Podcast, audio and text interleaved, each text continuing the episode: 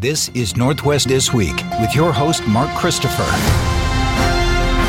Hi, everybody, and welcome. It's a way for you to catch up to the top stories of the past week. Maybe the cold and the snow got in the way. You missed a few stories or they got a headline. Well, this is a way through our reporters and editors and news anchors uh, for you to catch up to the stories you might have missed. It's good to have you with us. An example of some of the stories we're going to recap here for the week of February the 25th. Seattle Mayor talks about the state of the Emerald City. King County Metro continues to try to get back to pre pandemic service levels. Also, a ruling on where you can wager on sports in Washington. All right, let's get you caught up. A mayor of Seattle is saying the state of the city is a work in progress toward a safer and more affordable future. Our own Ryan Harris with highlights from the mayor's address. Mayor Bruce Harrell's plans still include recruiting more police officers and working with community organizations to reduce violence, but they also include the creation of a new civilian assisted response and engagement or CARE department with behavioral health and other professionals to provide appropriate responses. Still, with hundreds of drug overdose and other deaths last year alone, Harrell says. We're not afraid or intimidated to enforce the law and make arrests when people cause damage to the fabric of our neighborhoods. Harrell also wants to battle homelessness by increasing the city's contribution to the King County Regional Homelessness Authority to nearly $97 million. Further, my administration is making great strides in developing our city's next housing levy for growing our housing stock is absolutely critical this year. The mayor also says bringing businesses, workers, and visitors back to Seattle's downtown is a key key to the city's sustainability. Ryan Harris, Northwest News Radio. U.S. Senator Patty Murray gets an earful during a stop here in our city of Seattle. John Lobertini with the story. Patty Murray held a Safe Streets roundtable with people fed up with Aurora Avenue. Who was just feet away from the young man who was shot there in November. Pastor Laura Bumgartner counsels students from nearby Ingraham High School.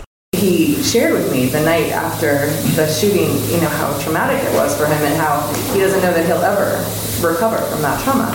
The complaints are many no sidewalks, high speed traffic, crosswalks too dangerous for senior citizens. I've had three seniors that said they have actually been hit by cars. Julie Taylor manages nearby New Haven housing. They said that the crosswalk lights are too fast for someone with a disability or an inability to walk briskly.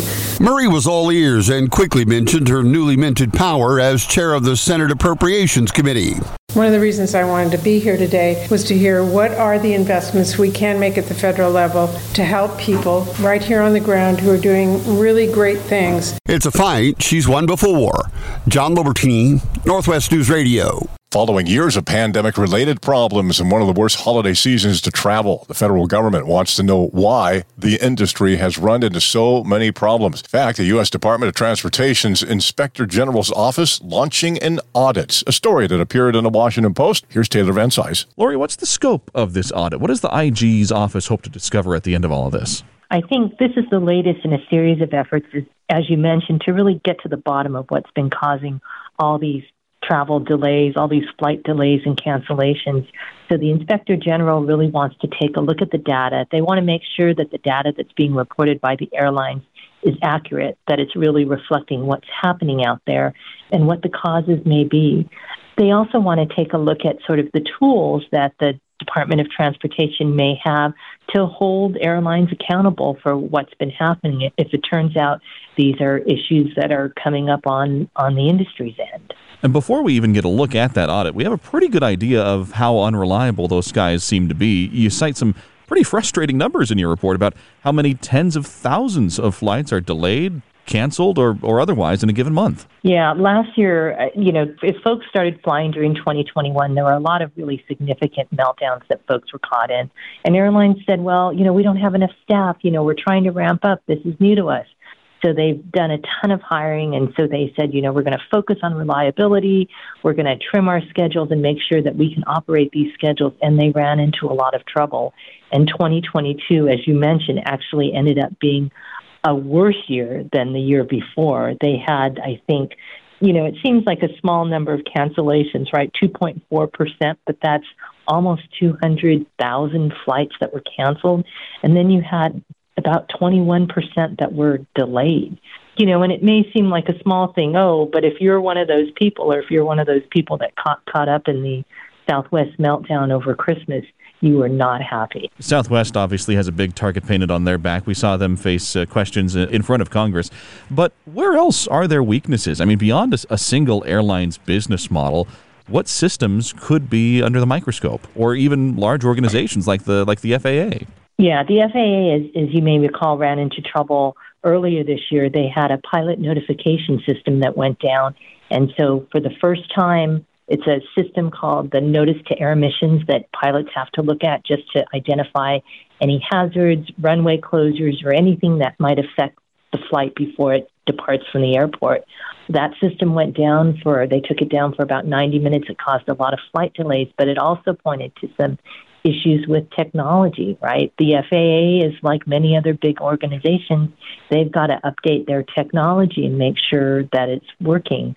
Um, you know, that was a case where they had backups, but apparently the backups weren't robust enough. So you're right. It's not just the airlines that are on the hot seat, it's the FAA as well. It's a big problem and a big organization doing the investigation.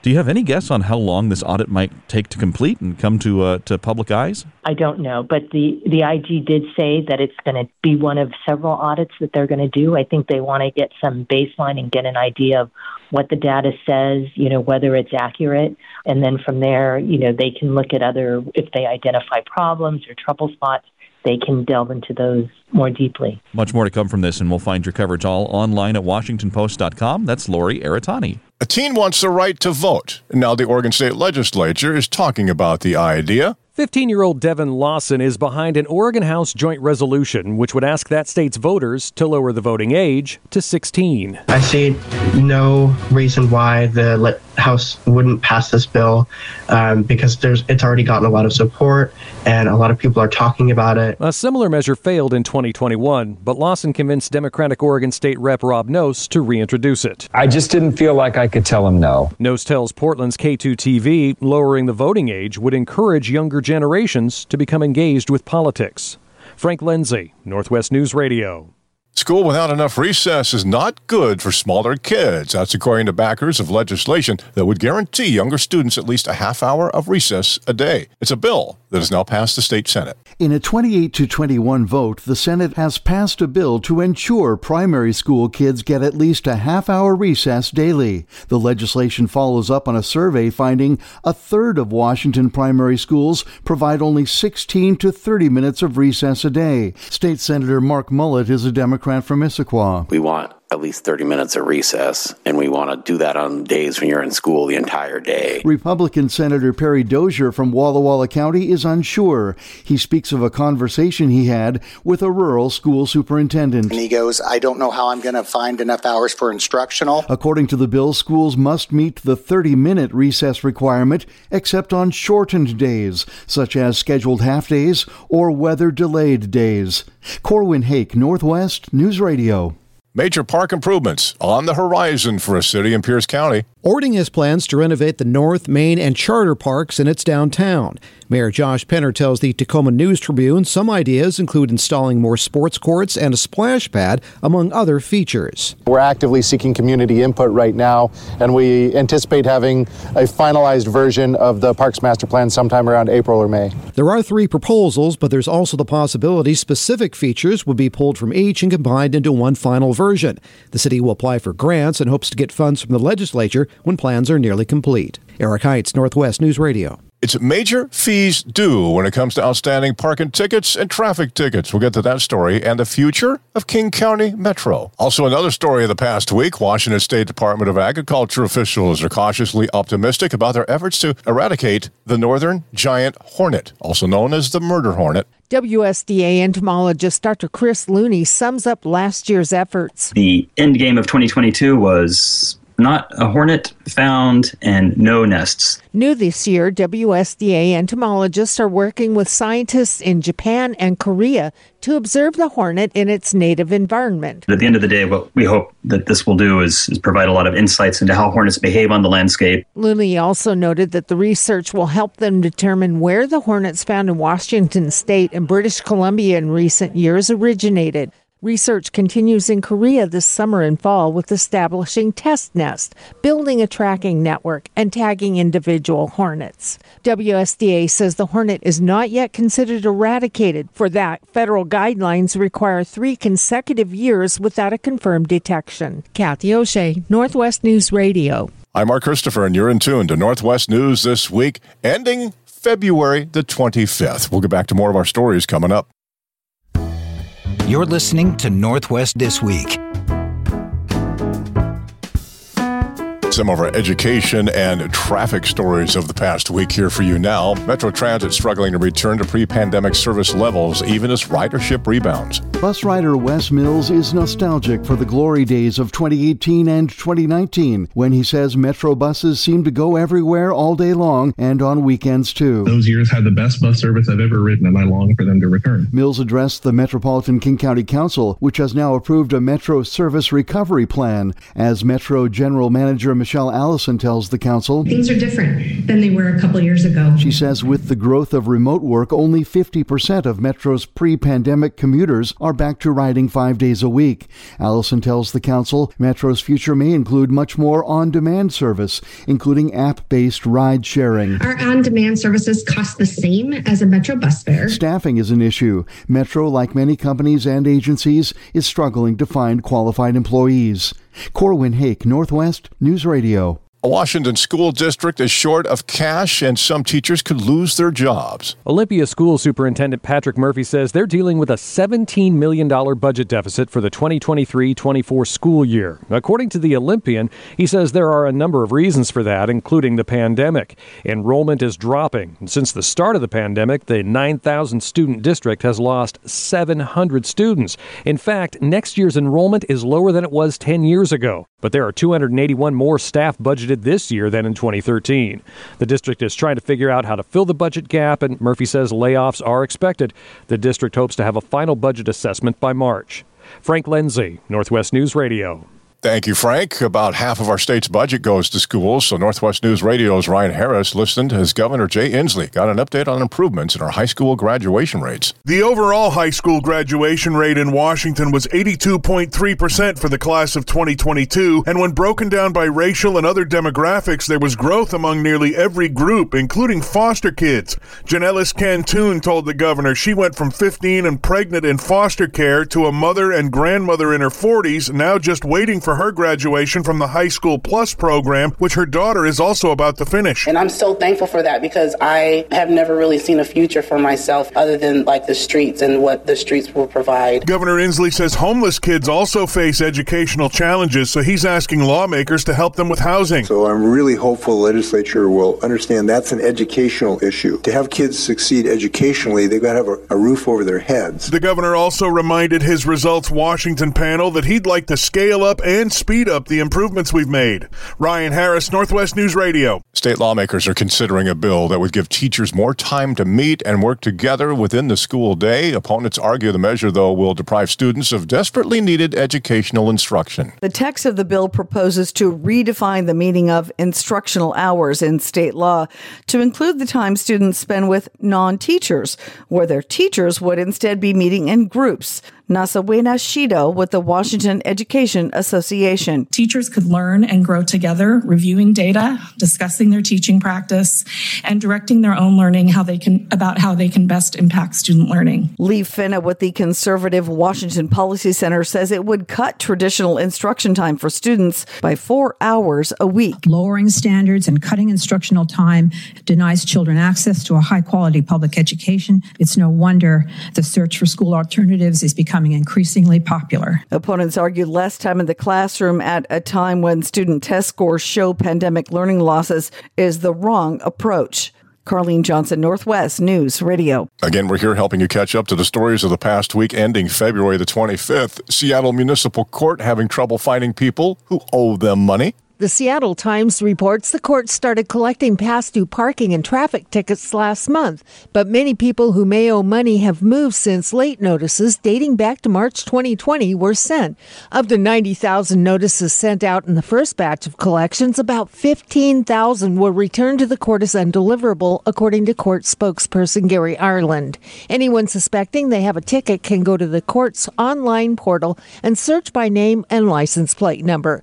Kathy O'Shea, Northwest News Radio. And then a story of Corwin Hake of Northwest News Radio here. A patient died who shouldn't have due to a short staffed hospital. That's what one nurse tells state lawmakers as she and many others lobby for minimum staffing levels. Nurses from hospitals all over the state weighed in, in person and remotely, to ask lawmakers to embed into state law something hospital administrators are unwilling or unable to do fully staff their wards with nurses. It's been many months, probably over a year, since we've been properly staffed. The consequences go beyond burned out employees. Katie Roth, an 18 year nursing veteran currently at Providence in Everett, drops a bombshell. Last week, I had a patient who died on my shift, and he should not have. He was vulnerable, as many people in the hospital are. Events occurred during the previous shifts due to staffing. They were too busy to fully understand the situation. The chief nursing officer at Providence agrees the facility is understaffed, but tells the Everett Herald the hospital has had no findings of a death related to staffing.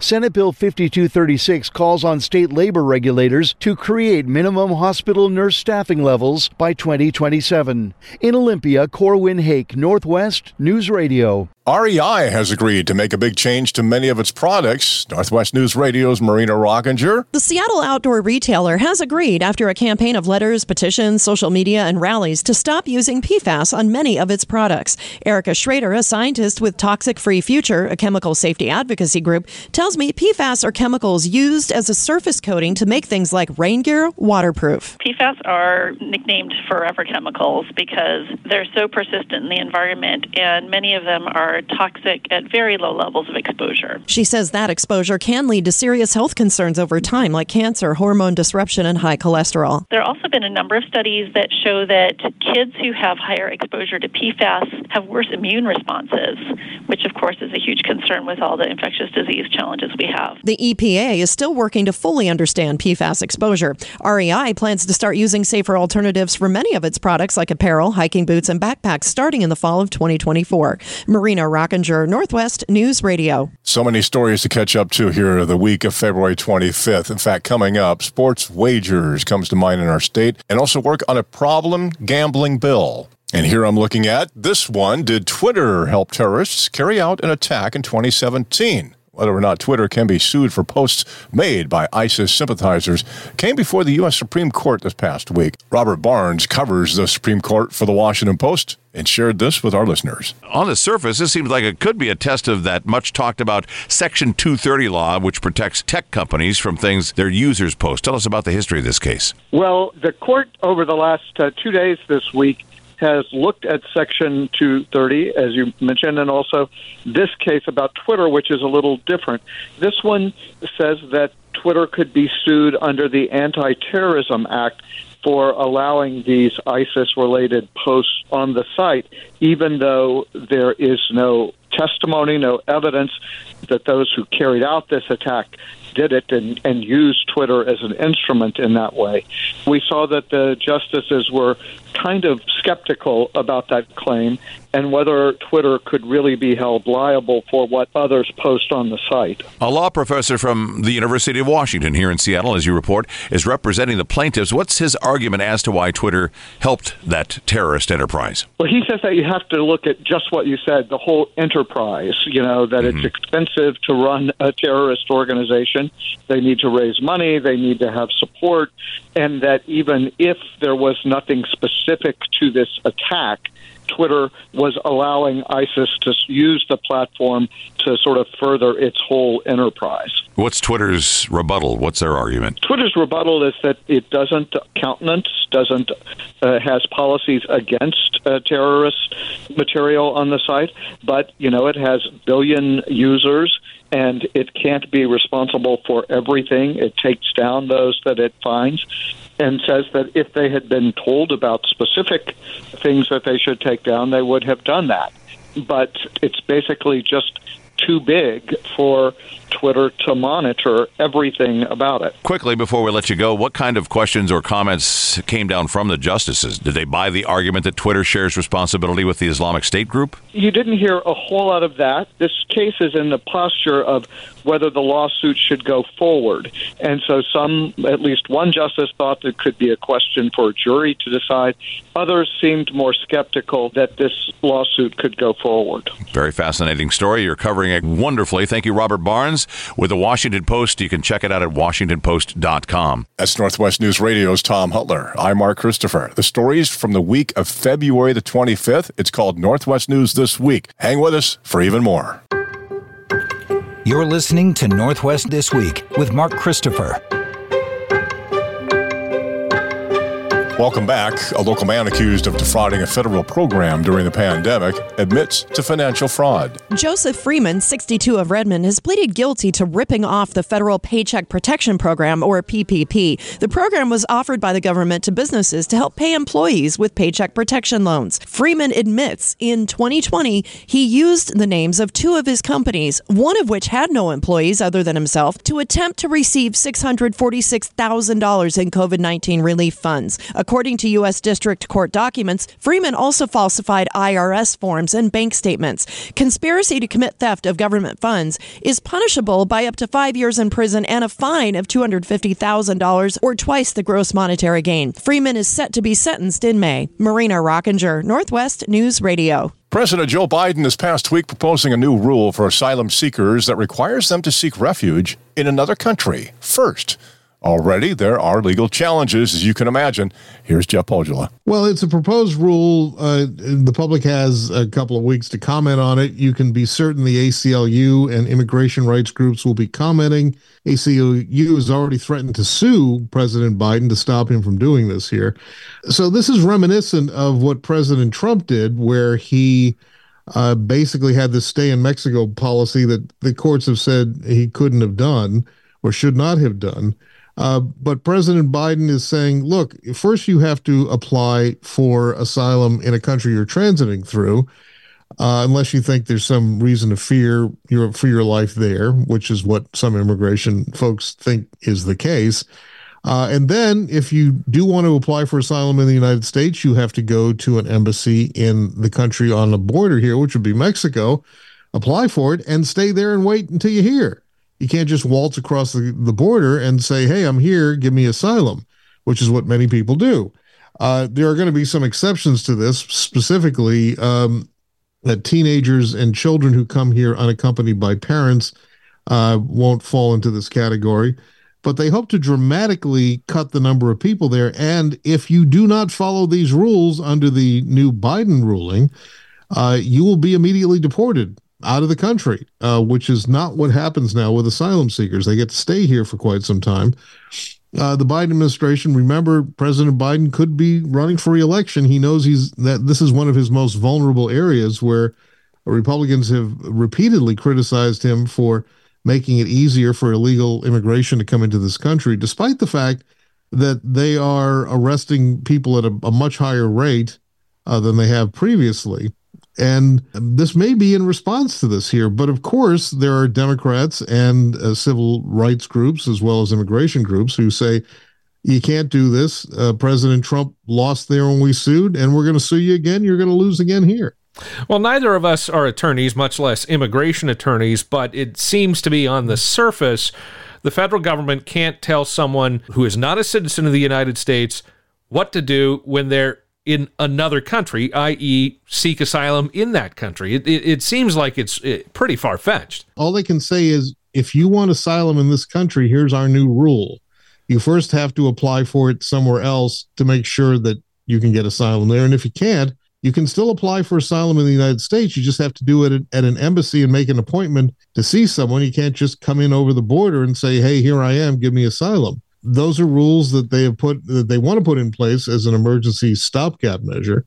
Now, Congress can do a whole lot to fix all of these problems by passing new laws. They just have refused to do it over the past few years. That's ABC's Andy Field talking with Jeff Pohjola, who is host of a podcast we also feature in a program heard weekends here, Politicast. You'll find it at NWNewsRadio.com. Sports wagering in our state will remain the sole purview of tribal casinos as a federal judge strikes down a lawsuit seeking to expand it. Maverick Gaming, which operates multiple card rooms statewide, filed suit against the state, hoping to overturn a law that says only tribes can run sports books.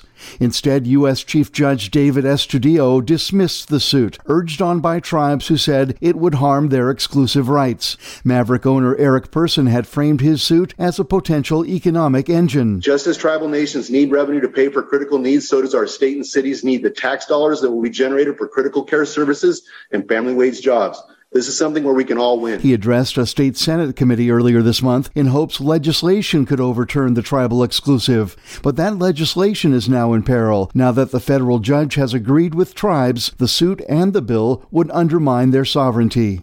Corwin Hake, Northwest News Radio. People dealing with a gambling addiction could soon have more help from our state, and the help comes from a bill that has passed another State House committee. The main thrust of House Bill 1681 is an increase in taxes on gaming businesses with income over $50,000 to 0.2% next fiscal year and then one quarter of 1% after that. Same for the amount the state lottery will have to transfer from its multi state game proceeds to the problem gambling account. Democratic Representative Sharon Wylie of Vancouver says the bill comes after after a lot of work by the Problem Gambling Task Force. It is supported by the industry. In our state, we have fewer resources than most states do to address problem gambling. Republican Representative Ed Orcutt of Kalama says he's represented two districts that have card rooms. And they've been suffering through some pretty tough times. And so I'm concerned about doing anything that's going to result in more expense to them. Orcutt and Pierce County Republican Cyndy Jacobsen were the two no votes as the bill passed the House Finance Committee. Ryan Harris, Northwest News Radio. In our next segment, some old timber and the future of it in Lewis County. And just how much are we saving for a rainy day? Is it enough? You'll want to hear those stories and this one as well. Sports has the ability to make people feel a little better during the worst of times. Many agree. Bill Schwartz tells us how one basketball game helped uplift a grieving college community. 68 year old Hall of Fame coach Tom Izzo gazed into the crowd, tears welling in his eyes, as his men's basketball team was about to take the floor. I was appreciative that I'm at Michigan State. I I wish I could have ran up to that top row and thanked the people that were there. It was the Spartans' first home game since a mass shooting on the East Lansing campus took three lives. Five other students are hospitalized. The victims, survivors, and first responders from the shooting recognized with pregame remarks. There was also a moment of silence broken by the Michigan State Band playing MSU Shadows. I just, I did. I just looked around. That's all I did was look around and and all the bads at times with this job.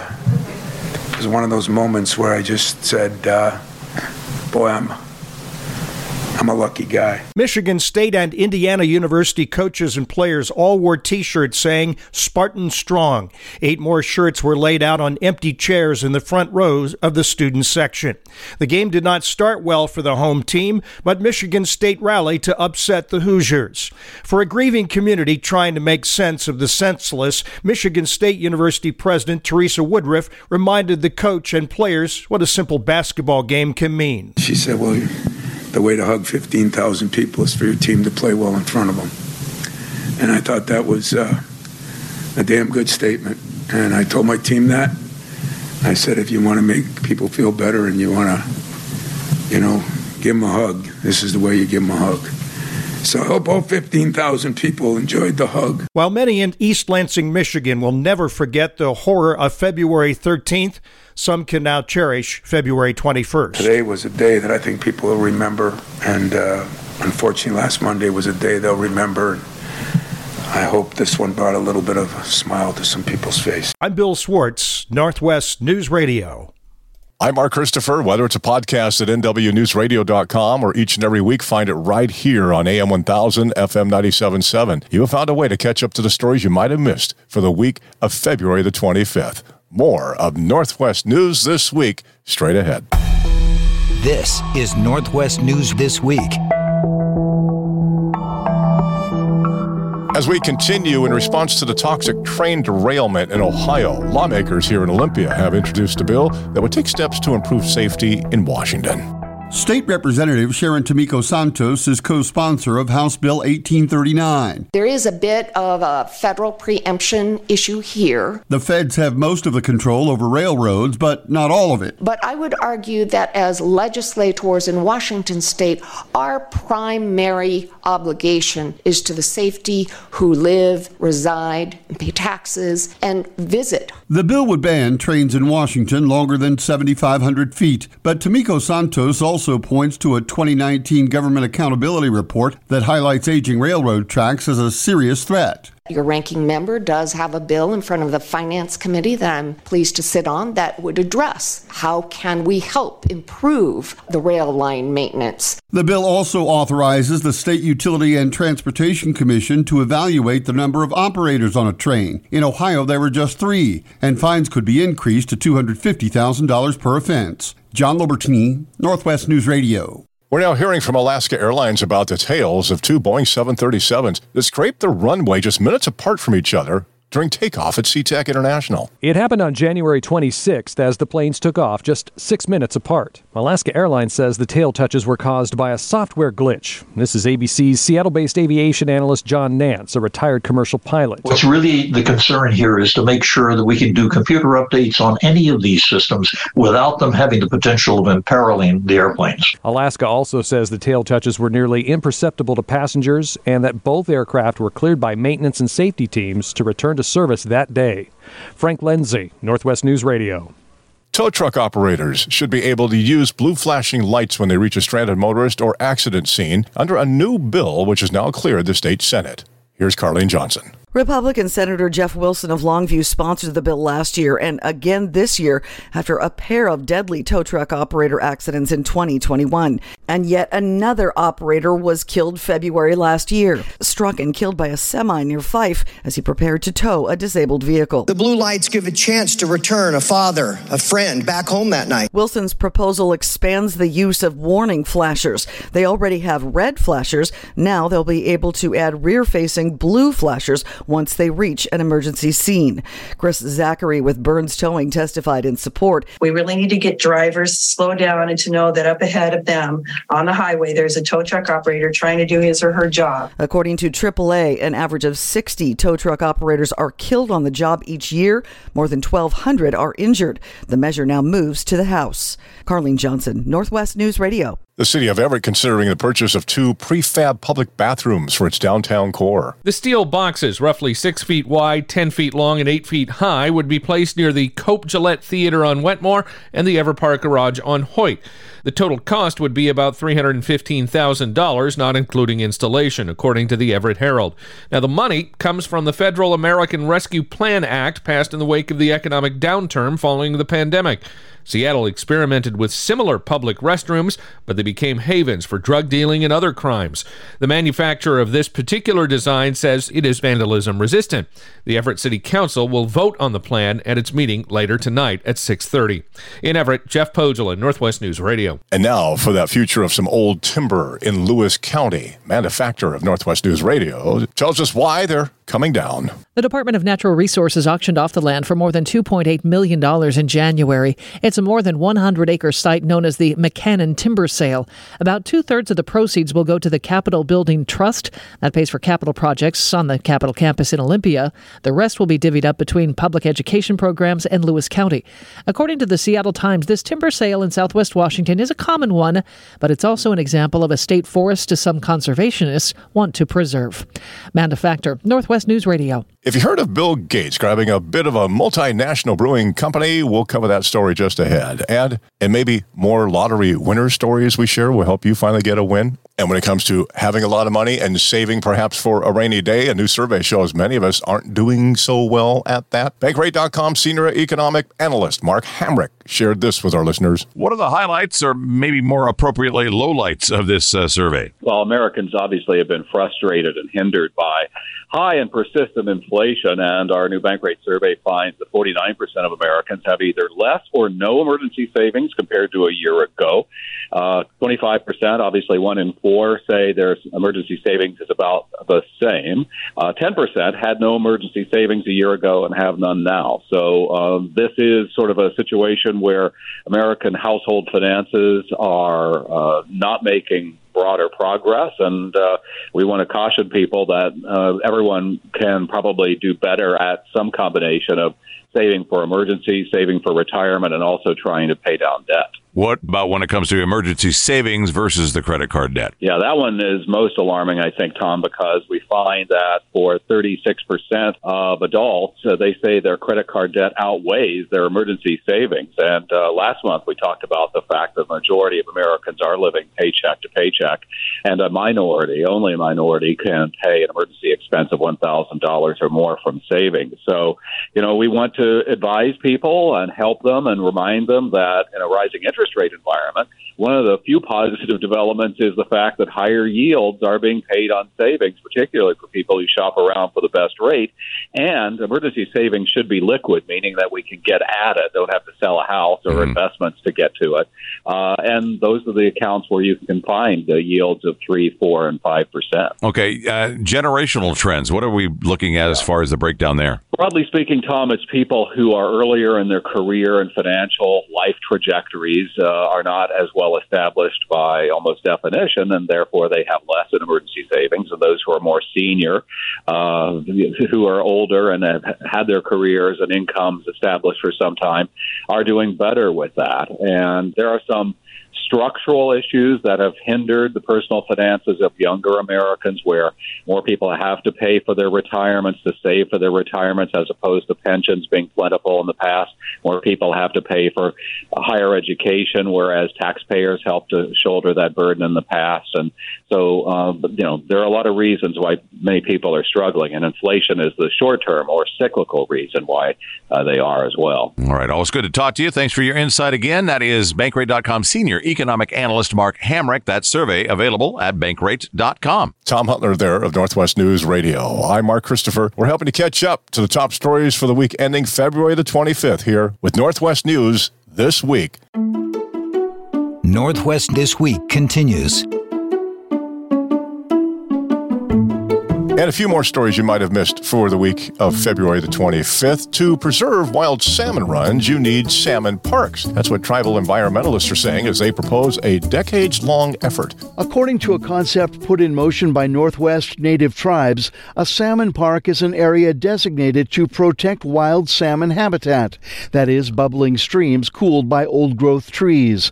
Adam Olsen is House Leader for the Green Party in the Vancouver, BC legislature. When we say we want the wild salmon to return, we're going to have to have the restraint to preserve that habitat. In a short film about the Salmon Park initiative, Olsen and others call for clear cut logging to be banned in some watersheds, at least long enough for lost old growth forest to grow back. That would take a couple of decades or more. They'll be protected from industrial extraction and they'll be allowed to heal. Jeffrey Blondeau is a tribal environmentalist in BC. Only the trees can mend these streams. Accomplishing their goal could require BC's Nuchatlaht tribe to win a consequential legal decision. The tribe is suing the BC government for the right to manage their tribal land. The case has gone to the BC Supreme Court. Corwin Hake, Northwest News Radio. Bill Gates has purchased a minority stake, we found out, in a multinational brewing company. Kathy O'Shea of Northwest News. Reuters reports Gates picked up 3.8% of Heineken Holding, the controlling shareholder of the world's second largest brewer.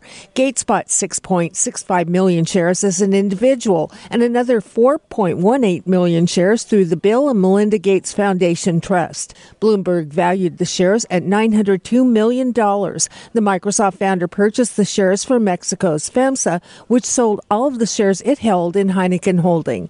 Kathy O'Shea, Northwest News Radio. And now for that winning lottery story, it's quite good. A Snohomish man thought he won $100 after picking a winning Powerball ticket. The man, identified only as Tommy, who recently retired as a custodian, usually plays lotto and hit 5. After winning $15 on hit 5, he decided to reinvest the winnings into Powerball tickets because of its high jackpot. When he checked the winning numbers, at first he thought he only matched enough to win a $100 prize.